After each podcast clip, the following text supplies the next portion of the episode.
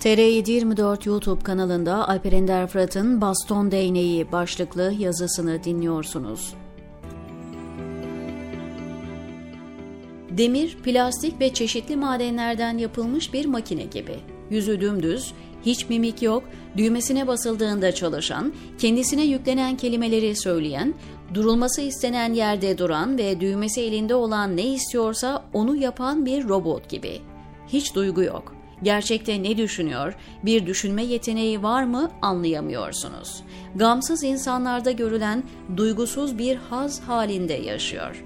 Ona baktığınızda kesinlikle ruhani bir duyguya kapılmıyorsunuz. Hatta Papa ya da Tibetli bir keşişe baktığınızdaki kadar bile uhrevi bir duygu uyandırmıyor. Dünyadaki herhangi bir kişinin ya da bir topluluğun acıları, kederi, kaygısı, çektiği zorluklar umrundaymış gibi görünmüyor. Otururken, konuşurken, kürsüdeyken insanlığın acılarına kafa yoran, bunun için kaygılanan ya da insanlık huzur bulsun diye dert çeken, en azından bunun için Allah'a yakaran bir insan profili asla çizmiyor kan, revan, savaş halindeki insanlığın düştüğü durumdan rahatsızlığını ishar edecek hiçbir belirti gözlenmiyor.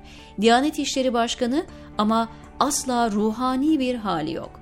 İç dünyasını bilemeyiz diye bir şerh koyalım dışarıdan göründüğü kadarıyla ilkelerini ve doğrularını belirleyen merci kitap değil de siyasi iktidar gibi görünüyor.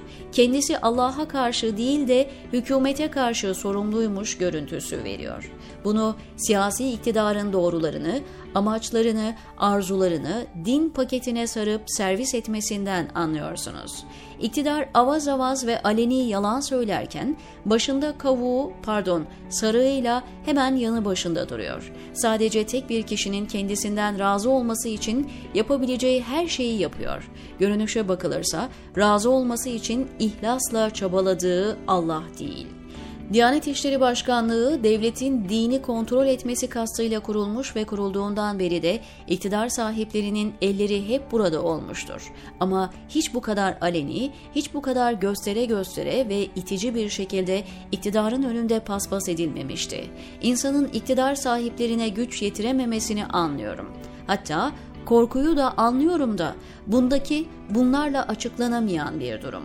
İnsanların iç dünyalarını bilemeyiz. Günahını görür, tövbesine muttali olmayız. Hiç kimsenin Allah'la irtibatını yargılayacak konumda olmadığımın farkındayım.